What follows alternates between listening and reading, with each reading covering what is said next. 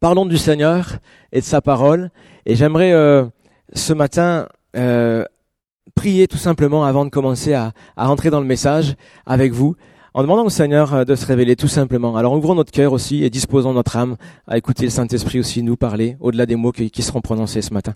Merci Jésus pour ta présence dans ce lieu. Merci parce que toi tu nous surprends toujours, c'est vrai, et tu fais des choses nouvelles auxquelles on ne s'attend pas. Mais Seigneur, tu œuvres, tu travailles dans nos vies et nous voulons te laisser la place ce matin. Euh, nous laisser nous-mêmes disposer devant toi pour te laisser agir dans nos cœurs par, Seigneur, l'œuvre de ton esprit. Merci pour ta parole parce qu'elle vivifie. Et je suis certain, Seigneur, que la parole que nous allons ouvrir qui vient de toi et qui est porté par ton esprit est capable de créer des choses nouvelles dans nos vies, dans nos existences. Alors nous te prions que comme au jour du commencement de la création, ton esprit puisse être là à l'œuvre alors que tu parles, euh, Seigneur, par ta parole et au-delà de ce que moi je peux dire. Je te prie pour que tu déverses ton onction sur nous tous, Seigneur, afin que nous soyons sensibles à ce que tu veux opérer dans nos cœurs et nous accueillons d'avance, Seigneur, les beaux, les beaux, les beaux miracles, les choses extraordinaires que tu veux accomplir, les paroles prophétiques, les paroles que tu donnes, Seigneur, sur euh, nos vies euh, de connaissance. Merci parce que tu es celui, Seigneur, qui sonde nos cœurs, qui les connaît mieux que nous-mêmes. Et tu es celui qui est la lumière de nos vies, Seigneur. À toi soit toute la louange. Amen. Amen. Alors ce matin, c'est un, personnage euh, biblique euh, que j'aimerais euh, regarder. Et si je vais vous proposer un personnage biblique qui va inspirer votre foi, auquel pensez-vous dans vos cœurs? Un personnage biblique qui est comme un héros de la foi. Il y a, plusieurs listes hein, dans l'écriture. Abraham, oui, bien sûr. Abraham, le, père de la foi pour les croyants. Une autre proposition, peut-être? Noé. Ah, Noé. Je me rappelle d'un message que j'avais partagé avant de partir. Et la fenêtre de l'espérance de Noé, qui a cru en le Seigneur. Effectivement, Noé. D'autres? Abel, David. Vous avez une autre chance, c'est pas encore celui-là. Il faut le trouver, hein Job, eh oui, Job a un homme de foi, Gédéon, Élie. Non, toujours pas trouvé. Ce matin, nous allons parler du héros de la foi qui s'appelle Thomas. Ah, vous vous y attendez pas celui-là. C'est sûr que Thomas est rarement perçu comme un modèle pour la foi. Et pourtant, j'ai envie de dire ce matin, parce qu'on a quelques stéréotypes sur lui, mais l'image de l'évangile sur Thomas était très intéressante. Elle va pas nous présenter un super héros, et finalement tous les héros entre guillemets que l'on peut citer de la foi ne sont pas là dans l'écriture pour euh, qu'on puisse s'émerveiller sur leur vie à eux, mais ils sont là pour nous amener au pied du seul vrai héros de la Bible, à savoir Jésus-Christ. C'est lui le héros de toute l'écriture. Et c'est pour cette raison que la Bible n'est pas un livre autobiographique où on a un peu embelli les vies et caché les erreurs et les échecs surtout. Et tous ceux qu'on a cités ont leurs points forts, mais aussi leurs coups bas. Et je pense à, à Abraham, le père de la foi, qui pourtant euh, été aussi influencé par le père du mensonge dans sa vie. Et puis euh, à David, qui a connu aussi des vertes et des pas mûres. Et en fait, tous ces, ces, ces hommes-là euh, sont des hommes de la même nature que nous, c'est-à-dire imparfaits, c'est-à-dire pécheurs. Alors peut-être c'est une, une bonne nouvelle pour chacun de nous, nous ne sommes pas des super-héros ce matin. Mais chacun d'eux nous montre que ce que nous avons besoin, c'est de l'action de Dieu dans notre vie. Ce que nous avons besoin, c'est d'un sauveur. Et toute l'écriture est là pour en témoigner. Et Thomas est ce genre de modèle biblique qui va nous inspirer dans la foi parce qu'il ne met pas les projecteurs sur lui, mais sur Jésus. Et il nous invite ce matin à nous, à nous agenouiller devant le Seigneur et à puiser en lui la force de devenir et d'avancer. Et ce matin, euh, c'est sous cette perspective que j'aimerais euh, considérer l'appel que Jésus a adressé à Thomas, non pas au, tout début de son ministère où il l'a appelé à être apôtre, mais plus tard. Et c'est un, un, appel que Thomas va entendre de la bouche de Jésus, un appel à avancer et à devenir. Et on trouve euh, cet appel dans, dans l'évangile de Jean au chapitre 20, au verset 24 jusqu'au verset 28, et on va, on va lire cet appel dans son contexte. Et euh, le texte va s'afficher sur l'écran, mais vous pouvez le suivre avec moi dans vos Bibles si vous le voulez. Et pendant que vous y allez, juste un instant, réfléchissons un instant ce matin dans quel état sont nos vies. Parce que euh, il y a parfois dans les, étapes de notre vie des moments où on se trouve comme euh, arrêté. Vous savez, il y a un texte de l'Écriture qui dit que c'est Paul qui écrit aux Galates de mémoire, oui. il leur dit vous courriez bien Qui a brisé votre élan? Et des fois, on est plein d'énergie, on court dans le Seigneur, puis il y a des moments où on est comme stoppé, comme ralenti, comme peut-être même avec un élan brisé. Et si nous avons besoin d'un nouvel élan, d'une perspective rafraîchie ce matin, alors entendons le Seigneur qui nous appelle. Il a appelé Thomas, mais derrière l'appel de Thomas, il y a un appel du Seigneur sur notre vie ce matin. Il nous appelle à avancer, il nous appelle à devenir, peut-être pour certains, à reprendre la marche. Dans quelle direction? C'est là la question peut-être aussi qui est sur notre cœur. Parce que parfois on se trouve aussi comme déboussolé, on n'a plus de direction, on ne sait plus trop où est-ce qu'on doit aller. On se ressemble beaucoup à Agar, vous savez, qui a à un moment donné eu peur et elle s'est mise à fuir. Et euh, Dieu va l'interpeller dans le désert et, il va lui demander Où vas-tu? D'où viens-tu et où vas-tu? Et c'est un peu la question peut-être que Dieu nous pose ce matin. D'où viens-tu et où vas-tu? Et si notre besoin est aussi une besoin d'une direction, alors j'ai une bonne nouvelle, c'est que Jésus ce matin va nous appeler. Jésus nous appelle à travers l'appel qu'il lance à Thomas. Il veut nous accorder une direction, il veut nous accorder un nouvel élan. Alors on, est rendu à Jean 20, verset 24, et voici ce que l'évangile de Jean nous dit sur Thomas. Thomas, celui qu'on appelle le jumeau, l'un des douze, n'était pas avec eux lorsque Jésus vint. Les autres disciples lui dirent donc, Nous avons vu le Seigneur. Mais il leur dit, Si je ne vois pas dans ses mains la marque des clous, si je ne mets pas mon doigt dans la marque des clous et ma main dans son côté, je ne le croirai jamais. Huit jours après, ses disciples étaient de nouveau dans la maison et Thomas avec eux. Jésus vient alors que les portes étaient fermées. Debout au milieu d'eux, il leur dit, Que la paix soit avec vous. Puis il dit à Thomas, Avance ici ton doigt, regarde mes mains, avance ta main et mets-la dans mon côté. Ne sois pas un incroyant, deviens un homme de foi. Et Thomas lui répondit, Mon Seigneur, mon Dieu. Amen. Un appel à avancer. Avance ici ton, ta main, avance ton doigt, lui dira Jésus. Et un appel à devenir. Ne sois pas un incroyant, deviens un homme de foi. C'est ces deux verbes que j'aimerais considérer avec vous. Et on va les prendre dans le désordre ce matin. On va commencer par devenir. Un appel à devenir. Jésus dit à Thomas, alors qu'il vient pour la deuxième fois, donc on a lu dans le texte, se révéler, c'est après sa résurrection. Et la première fois que Jésus vient, Thomas n'est pas là. Puis il revient et la seconde, Jésus adresse une parole personnelle à Thomas et c'est cet appel qui, qui, qui m'interpelle ce matin et l'appel en particulier à devenir. Jésus dit à Thomas, ne sois pas un incroyant, mais deviens un homme de foi. Jésus, c'est celui qui nous fait passer des étiquettes à la conquête. Quand Jésus dit ne sois pas un incroyant, Jésus est en train de gratter l'étiquette qui est sur Thomas. Vous savez, cette étiquette qui lui colle à la peau depuis des siècles en fait. Euh, lorsqu'on pense à Thomas, et c'est pour cette raison que personne d'entre vous n'a dit Thomas, lorsque je vous ai dit quel est votre héros dans la foi, mais quand on pense à Thomas, c'est plutôt à ça qu'on pense, à cette image-là, ou à une autre qui lui ressemble. Ça, c'est un tableau, tableau de Caravage en 1603 qui a été fait sur Thomas, tel que l'artiste percevait euh, son image de l'apôtre, l'apôtre Thomas. Et là, je ne sais pas si c'est très visible de là où vous êtes. Oui, ça a l'air quand même visible. On voit que l'apôtre, euh, que le peintre a, quand même euh, un peu forcé le trait en mettant le doigt de Thomas qui finalement entre dans le côté de Jésus. Bon, là, il faut comprendre que c'est une interprétation de ce qui s'est passé. Parce que quand on lit attentivement l'évangile, bien que Thomas ait demandé à mettre le doigt dans les mains de Jésus et son côté et sa main dans le côté de Jésus, jamais il n'est dit dans l'évangile que finalement Thomas va le faire. Jésus va inviter Thomas à le faire. Ce que dit l'évangile, c'est juste qu'il va être à un moment donné euh, constatant euh, que Jésus est ressuscité et lui il va le dire mon Seigneur et mon Dieu, mais il n'est jamais dit qu'il l'a fait vraiment. Mais d'une certaine manière, Thomas va toucher la réalité de la résurrection de Jésus. Hein, spirituellement parlant, physiquement parlant, il l'a vu, etc. Donc Thomas va, arriver à, la foi. Mais pourtant, on garde de lui cette image. Euh, l'incrédulité de Saint Thomas. Et, et ça m'a fait penser à cette réalité qui est aussi la nôtre. C'est que les étiquettes sur la vie de quelqu'un, elles sont faciles à poser. Et elles sont tenaces et elles durent longtemps. Hein, à travers toute l'histoire de l'Église, c'est pourtant l'image qu'on a encore de l'apôtre Thomas. Pourtant, ce n'a pas été le regard de Jésus sur lui, et ça n'a pas été la parole de Christ sur sa vie. Jésus lui a dit, tu seras un homme de foi, deviens un homme de foi. Et nous, on, continue de l'appeler l'apôtre incrédule.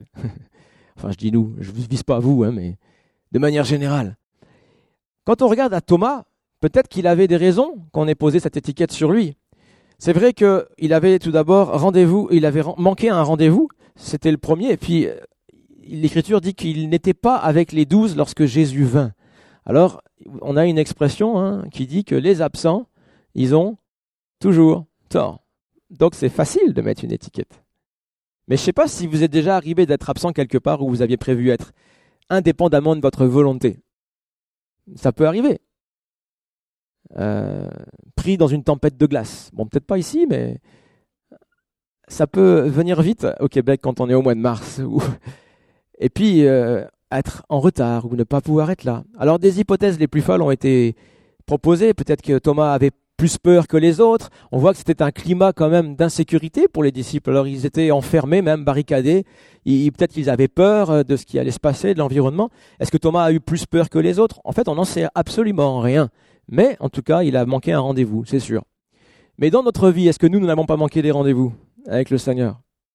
Combien de fois nous sommes passés à côté peut-être d'un fauteuil où le Seigneur nous attendait pour discuter avec nous, pour parler à notre cœur? Puis on en a manqué pas mal de rendez-vous. En tout cas, vous, je ne sais pas, mais moi, j'en ai manqué un paquet de rendez-vous où le Seigneur attendait patiemment que je m'assieds et puis que je communique avec lui, que je parle avec lui. Et des rendez-vous manqués dans nos vies, il y en a. Mais merci Seigneur parce que Dieu est le Dieu des deuxièmes chances. Et merci Seigneur parce qu'il est patient avec nous et il n'abandonne jamais. Et lorsqu'il veut parler à notre cœur, Dieu cherche le, chemin de notre cœur pour l'atteindre. Merci Seigneur pour ta fidélité, ta patience. Et Thomas va finalement voir le Seigneur. Mais le problème, c'est qu'entre les deux, il va aussi non seulement manquer le rendez-vous, mais ensuite il va même pas croire les autres disciples. Ils vont lui dire, on a vu le Seigneur, il est ressuscité. Et ça, c'est le comble quand même pour un apôtre. Thomas, c'est quand même un apôtre. L'apôtre est celui qui est envoyé en avant. C'est un ambassadeur, celui à qui on a confié un message. Il est messager. Puis il n'était pas seul, il y en avait douze. Et le comble pour Thomas, l'apôtre, c'est qu'au lieu d'être envoyé en avant, c'est celui qui en ce moment est plutôt en train de reculer. C'est celui qui ne croit même pas dans les ambassadeurs, il ne croit pas dans la, véracité de leurs paroles, de leurs témoignages, il refuse de les croire, mais en plus de ça, il ne croit même pas dans le message. Jésus ressuscité, si jamais je ne vois pas, je ne le croirai Jamais. Et les mots sont, forts tout de même. Et donc il a, cette parole malheureuse, incrédule, je dirais. Et c'est pour cette raison que l'étiquette de l'apôtre incrédule est sur sa vie. Et avant d'aller plus loin, je voudrais juste qu'on s'intéresse à notre propre regard, à notre propre vie. Un instant pour nous demander, et nous Est-ce que nous n'avons pas des étiquettes qui nous collent à la peau? Souvent, les étiquettes qui sont sur notre vie, ce sont des étiquettes qui sont liées à notre histoire, lié à notre passé. Peut-être qu'il y a eu des échecs, peut-être qu'il y a eu des rendez-vous manqués, peut-être qu'il y a eu des paroles maladroites, peut-être qu'il y a eu des gestes qu'on a posés qui ont fait que on a mis des étiquettes sur notre vie. Peut-être que c'est une étiquette injuste, on n'a rien fait pour la mériter, mais elle est là et il faut faire avec. Et Thomas, lui, avait l'étiquette de l'incrédule, mais je vous en propose plusieurs autres ce matin qui défilent. Peut-être que certaines vous feront sourire, peut-être que d'autres vont vous faire pleurer, Peut-être que d'autres vont saisir votre cœur parce que vous vous retrouvez dans cette étiquette. Parfois, on marche dans la vie, puis il y a comme l'étiquette euh, de l'échec qui est posée sur nous.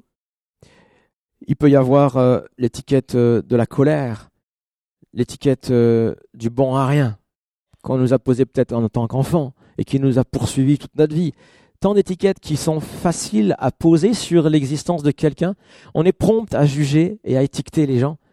Et Jésus est celui qui euh, s'oppose à cette réalité-là pour venir nous délivrer de ces étiquettes.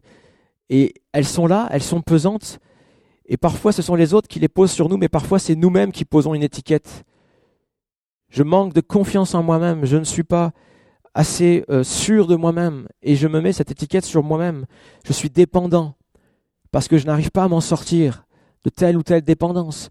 Alors je mets moi-même cette étiquette. Vous savez, lorsque Dieu est venu chercher Moïse là où il l'a trouvé, au Sinaï, euh, Moïse va dire ça devant Dieu, mais qui suis-je moi? Qui, qui suis-je moi? Tu sais bien, Seigneur, que je ne suis pas un homme doué. Je ne suis pas un homme doué pour euh, parler, et ça ne date pas d'hier ni d'avant-hier. Et ce qui pesait sur lui, c'était toutes ces expériences d'hier et d'avant-hier, justement, dans son existence, qui lui avaient démontré que homme pas doué à parler. Et puis il avait cette étiquette sur le front et il n'arrivait pas à s'en sortir.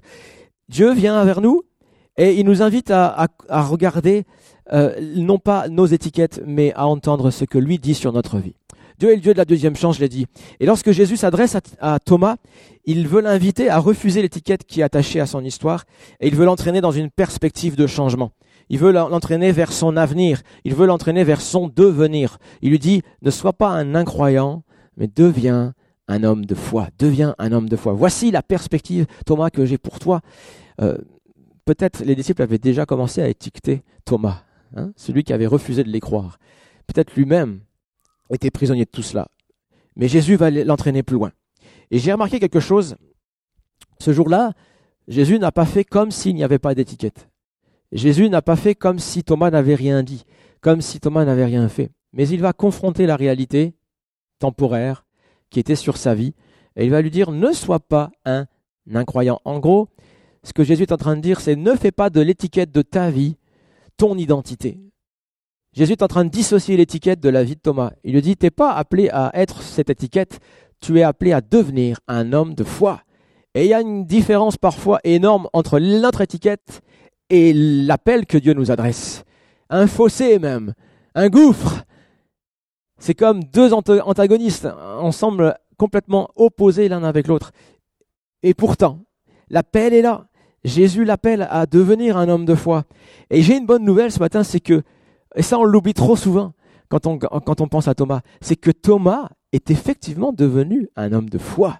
Selon la parole que Jésus lui a adressée, Thomas est devenu l'homme que Jésus l'a appelé à devenir, à être. Il n'est pas resté dans cet état d'incrédulité, mais il est devenu un homme de foi. Et on l'a lu ensemble. Tout d'abord, il a cru. Il a cru et il a reconnu la seigneurie de Jésus-Christ. Et euh, ici, c'est une autre illustration, euh, une autre perception. Hein mais plutôt de Thomas qui est à genoux et qui euh, reconnaît la, seigneurie, la divinité de Jésus. Mon Seigneur, mon Dieu. On va, on, va, on, va, on va revenir à cette déclaration de foi surprenante de Thomas. Mais il a cru. Thomas n'est pas resté dans l'incrédulité, il est sorti de cet état. Il a persévéré aussi. Les actes des apôtres nous disent que tous les disciples, notamment, ils nomment leurs prénoms, Pierre, Jean, André, Philippe, et il y a bien Thomas qui est inscrit aussi dans Actes chapitre 13, euh, Acte chapitre 1er. Il y a une faute là de, de frappe. Acte chapitre 1er, où on voit Pierre, Jean, André, Philippe et Thomas qui étaient là tous ensemble, qui persévéraient dans la prière. Et un peu plus loin, c'est le jour de la Pentecôte, et il est dit qu'ils furent tous remplis du Saint-Esprit.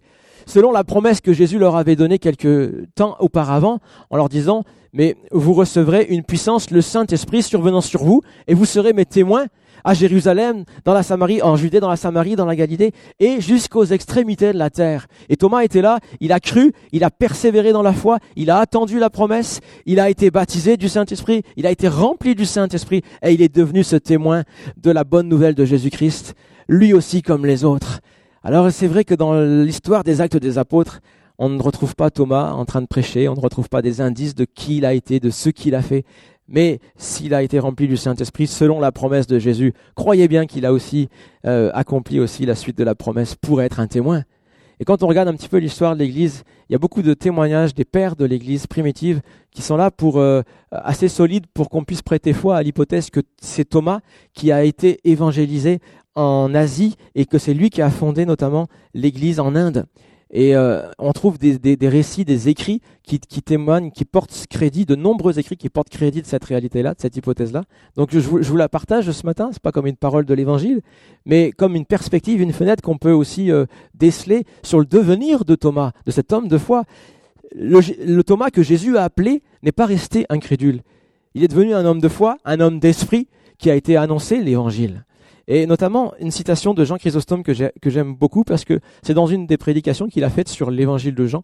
Il dit ceci, ce qui est surprenant, c'est que nous voyons celui qui était aussi faible avant la croix, et là il parle de Thomas, devenir, après la croix et la résurrection, le plus fervent de tous. Bon, c'était peut-être son chouchou. Hein Telle est la puissance de Christ. Mais c'est ça qui est beau, c'est qu'il montre comment Jésus transforme une vie, comment Jésus est capable de bouleverser une existence, comment Jésus est capable de prendre un disciple cartésien, on dirait que c'était un disciple du XXIe siècle, cartésien et qui était euh, scientifique dans son analyse, rigoureux, etc.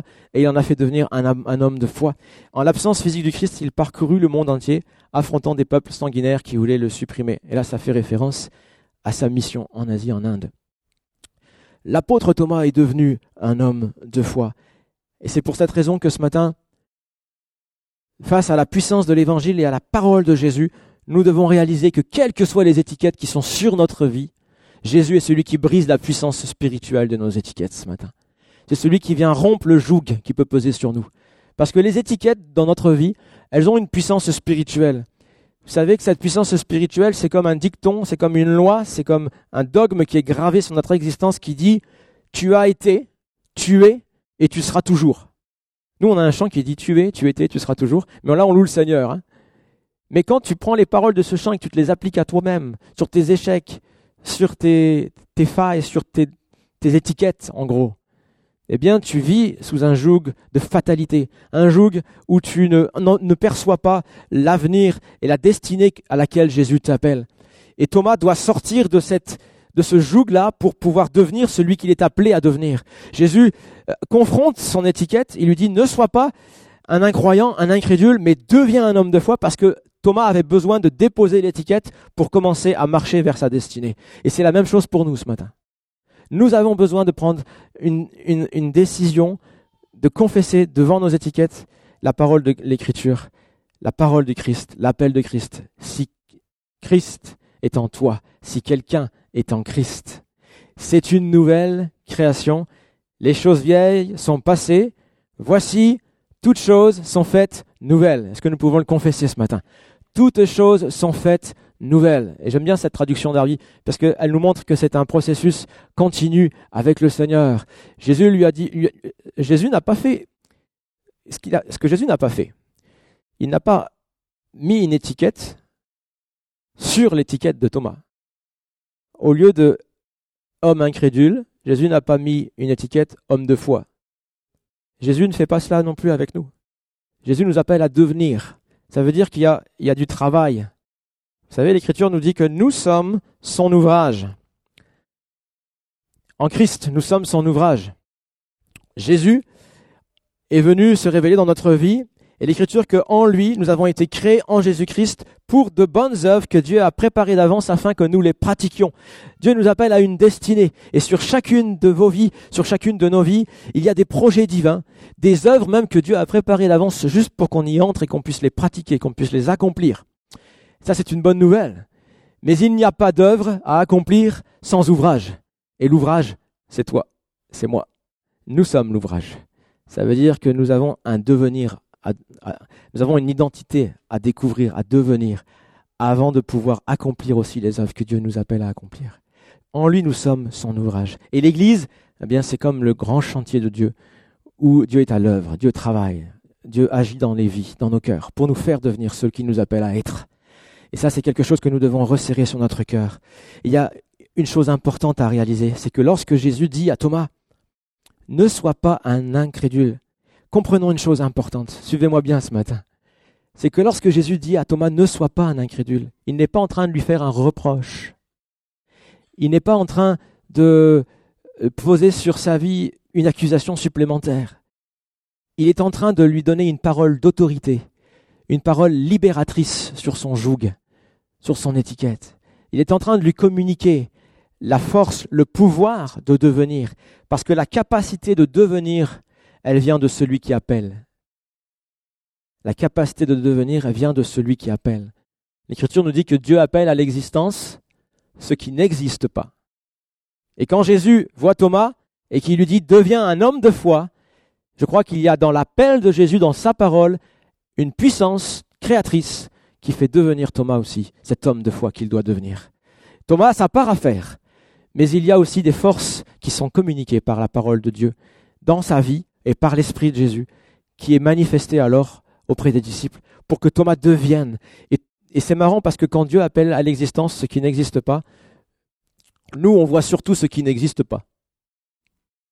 Mais lui, il voit ce qui va exister. Alors il l'appelle et la chose arrive. Amen.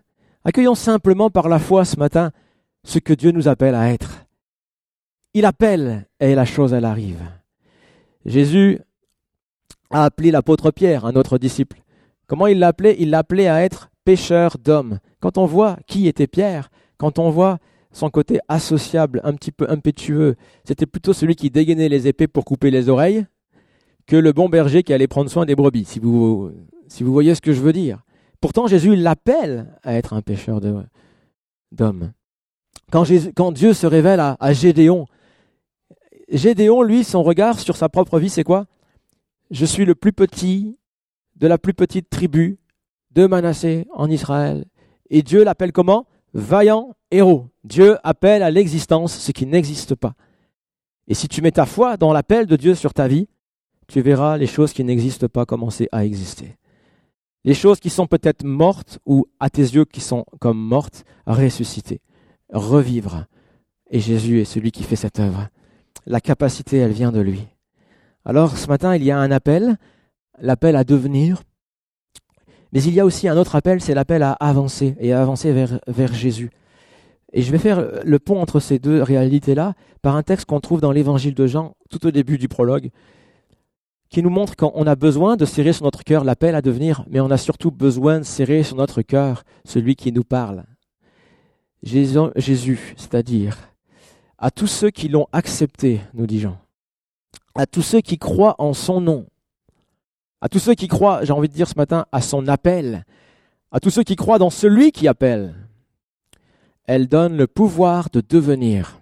Le pouvoir de devenir se trouve en Jésus. Et quand il nous appelle, il nous communique aussi le pouvoir de devenir des enfants de Dieu. Et c'est ce que nous sommes par sa grâce, devenus. Et c'est ce que tu peux devenir aussi par sa grâce si c'est pas encore, si tu n'as pas encore placé cette, cette foi en Jésus, si tu ne l'as pas accepté, cru en, en lui, le pouvoir de devenir. Et c'est un pouvoir que nous avons besoin jour après jour. Alors, c'est pour ça que Jésus va dire à Thomas, avance. Avance ici, parce qu'on ne peut pas devenir si on n'avance pas vers le Seigneur. Notre capacité de transformation, ou plutôt sa capacité de transformation dans notre vie, pour être plus juste, elle dépend du fait que nous nous approchions de lui que nous avancions vers le Seigneur. Avance ici ton doigt, dit Jésus à Thomas, regarde mes mains, avance ta main et mets-la dans mon côté. Il y a toujours quelque chose de plus grand qui se trouve dans le Seigneur que ce que nous pourra, on pourra apporter. Et Thomas va, va être captivé, capturé, j'ai envie de dire, par cet appel à avancer. Rien ne nous dit qu'il l'a fait physiquement, mais spirituellement, il a vraiment avancé vers Jésus. C'est pour ça qu'il va confesser Mon Seigneur et mon Dieu. Et nous, nous avons besoin ce matin de la même chose. C'est simple ce matin. C'est l'appel le, plus ancien de l'évangile, venez à Jésus. Mais il y a quelque chose que nous devons réaliser, c'est que ce n'est pas un appel juste pour les incroyants, c'est que c'est un appel pour les disciples de Jésus de longue date, pour ceux qui ont même marché trois ans avec Jésus, comme l'apôtre Thomas ce jour-là, peut-être pour ceux qui ont 50, 60, 70 années même de marche avec le Seigneur. Si nous ne nous approchons pas de lui, alors nous, restons les mêmes à jamais. Mais dès que nous commençons à nous approcher du Seigneur, vraiment, notre vie est transformée et nous sommes changés à son image, nous dit l'Écriture. Alors approchons-nous du Seigneur ce matin. Et il y a une grande vérité spirituelle pour nous à saisir, et je crois que Dieu est capable d'accomplir des miracles dans ce lieu ce matin, si nous, si nous euh, mettons en pratique cette parole de l'Écriture, à nous avancer simplement ce matin, à nous avancer de Jésus. Mais il y a quelque chose que je voudrais souligner, qui, une chose, enfin il y en a deux en fait. Il y a une chose sur Thomas et il y a une chose sur Jésus, avant qu'on termine. La première chose, c'est sur Thomas, c'est l'authenticité de la démarche de Thomas. Vous savez, celui qui a dit, si jamais je ne vois pas, si je ne, fais, si je, si je, je ne croirai pas, ben je dis bravo Thomas. Plutôt que de le juger, je me dis, il a été honnête avec lui-même. Il était authentique avec lui-même. Il avait besoin de vérité. Et quand on regarde à qui est Thomas, l'Écriture le décrit d'une manière surprenante et il nous dit que Thomas était surnommé Didyme. Didyme, celui qu'on appelle le jumeau. C'est un terme, un mot grec. Et je me suis posé la question, mais pourquoi est-ce qu'il avait ce surnom? C'est particulier. Hein si, si, vous vous appelez Hey jumeau, c'est pratique. Hein dans certaines occasions, c'est pas moi, c'est mon jumeau. Mais pour lui, pourquoi on l'appelait le jumeau? Et au début, ça résonnait dans ma tête comme une idée de duplicité. Mais en regardant aux extraits de l'évangile qui nous parlent de Thomas, c'est-à-dire dans l'évangile de Jean, c'est en fait là qu'il faut lire, puisque les autres en parlent très peu. Mais dans l'évangile de Jean, on voit Thomas qui est révélé tel qu'il est.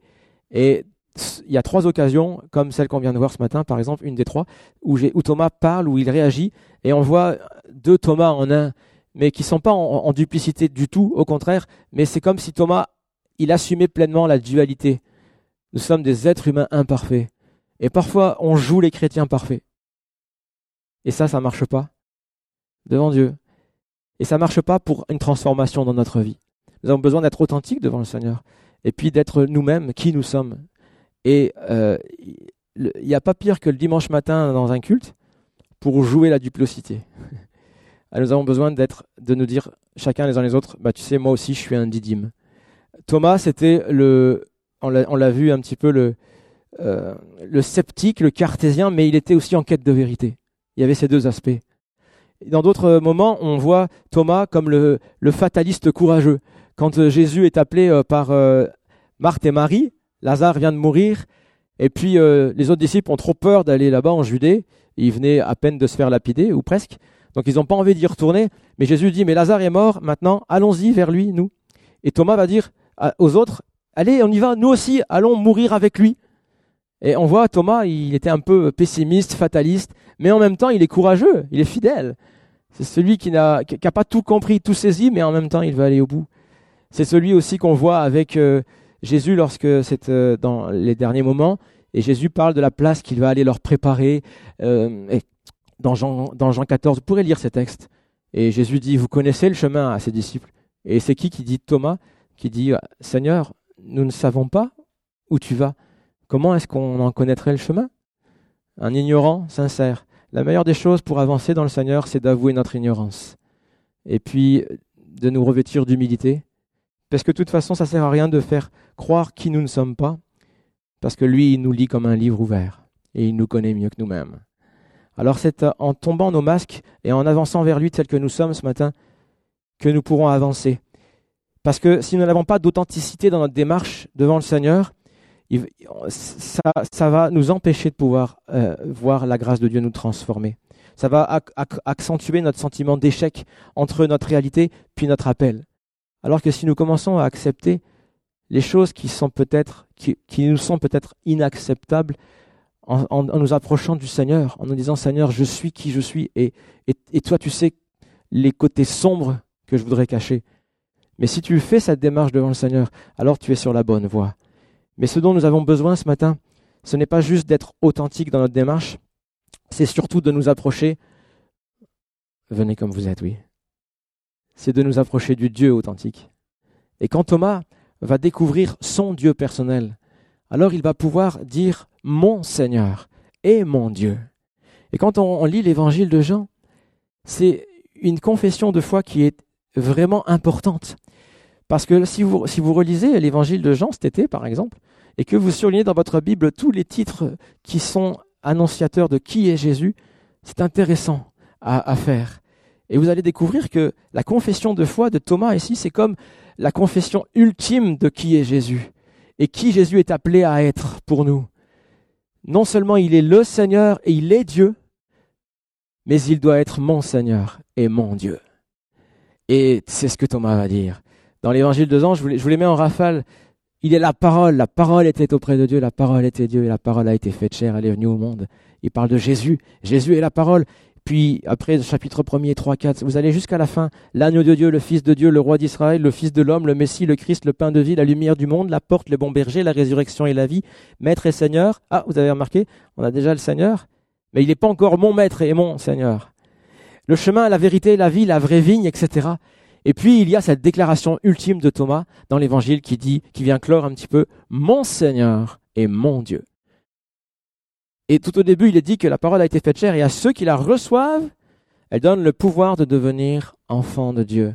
Et si l'évangéliste Jean a voulu écrire le témoignage de Thomas, c'était pour la bonne et simple raison qu'il voulait que nous aussi on puisse l'imiter dans sa foi.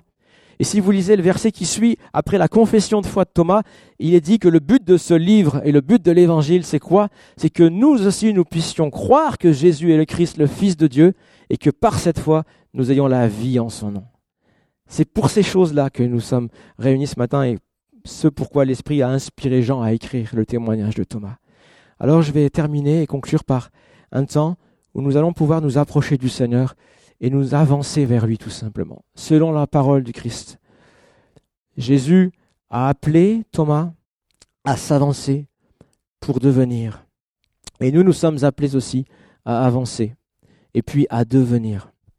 Alors je vous inviterai à, un temps de, recueillement dans la présence de Dieu. Et puis ensemble, nous pouvons avoir un temps où nous allons être interpellés dans notre cœur pour répondre aussi à cet appel de Jésus. Ce matin, nous pouvons nous aussi faire comme Thomas et avancer vers le Seigneur, le découvrir à nouveau, la direction dont peut-être plusieurs ont besoin ce matin, l'élan nouveau dont plusieurs ont besoin se trouve en Jésus. Jésus qui doit devenir ton Dieu, pas le Dieu d'hier, ni d'avant-hier, mais ton Dieu aujourd'hui, à toi personnellement, celui qui te parle personnellement. C'est à cela que le Seigneur nous invite. Savez-vous quel est l'appel qui repose sur chacune de notre vie, le plus grand appel On le trouve dans 1 Corinthiens, au chapitre 1er, au verset 9. Dieu est fidèle, lui qui vous a appelé à vivre en communion avec son Fils Jésus-Christ, notre Seigneur. Alors ce matin, ce dont nous avons besoin et ce dont je vous invite, ce à quoi je vous invite, c'est d'avoir un cœur à cœur avec votre Dieu, d'avoir un cœur à cœur avec votre Seigneur. Pas celui d'hier, pas celui du voisin, mais le tien aujourd'hui. Quelle est ta distance avec Jésus?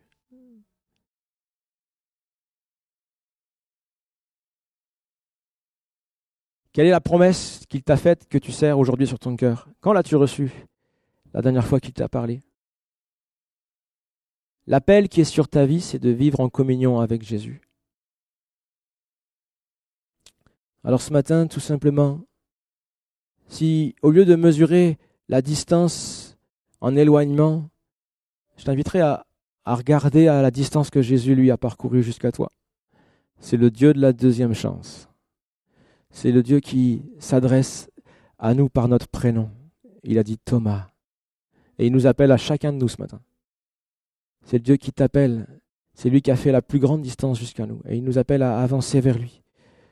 À renouer peut-être le contact avec lui si nous l'avons perdu. À devenir des hommes et des femmes de communion. Des hommes et des femmes de foi. Des hommes et des femmes d'esprit des hommes et des femmes qui le servent, des hommes et des femmes qui sont un ouvrage par leur propre existence, avant même qu'ils aient commencé à faire quoi que ce soit. Quelles sont les étiquettes? Quels sont les obstacles? Quelles sont les, choses qui ont brisé ta vie, ton élan peut-être? Ces choses-là sont réelles, mais l'appel de Jésus est encore plus réel sur toi. Alors ce matin, je t'inviterai simplement à, à toi aussi laisser son amour, laisser sa présence, laisser la présence de Jésus venir faire une œuvre dans ta vie. Et si vous le, si, si vous sentez dans votre cœur le sentiment que le Seigneur vous appelle à avancer, plus particulièrement à devenir ce qu'il vous appelle à être aussi, et que vous voulez le faire ce matin, à concrétiser cette, cette réponse, alors je vous invite à vous lever à votre place. Ceux qui ont aussi besoin qu'on prie pour eux peuvent s'approcher sur le devant tout simplement, non pas en s'approchant de quelqu'un qui va prier pour eux, d'un homme, mais en s'approchant du Seigneur, en disant Seigneur, je veux être plus proche de toi. Je veux que tu révèles ta personne dans ma vie. Je veux que tu sois non seulement la parole, mais tu sois ma parole, celle qui me nourrit. Que tu sois pas seulement le roi d'Israël, mais que tu sois mon roi tu établisses ton règne dans ma vie. Que ce ne soit pas le pain de vie pour le monde juste, mais euh, mon pain de vie à moi. Je veux m'approprier, Seigneur, qui tu es, parce que tu t'es révélé pour que moi je puisse te connaître. Tu es mon chemin, tu es la vérité pour ma vie. Si tu es ma vie, Seigneur, alors je viens à toi.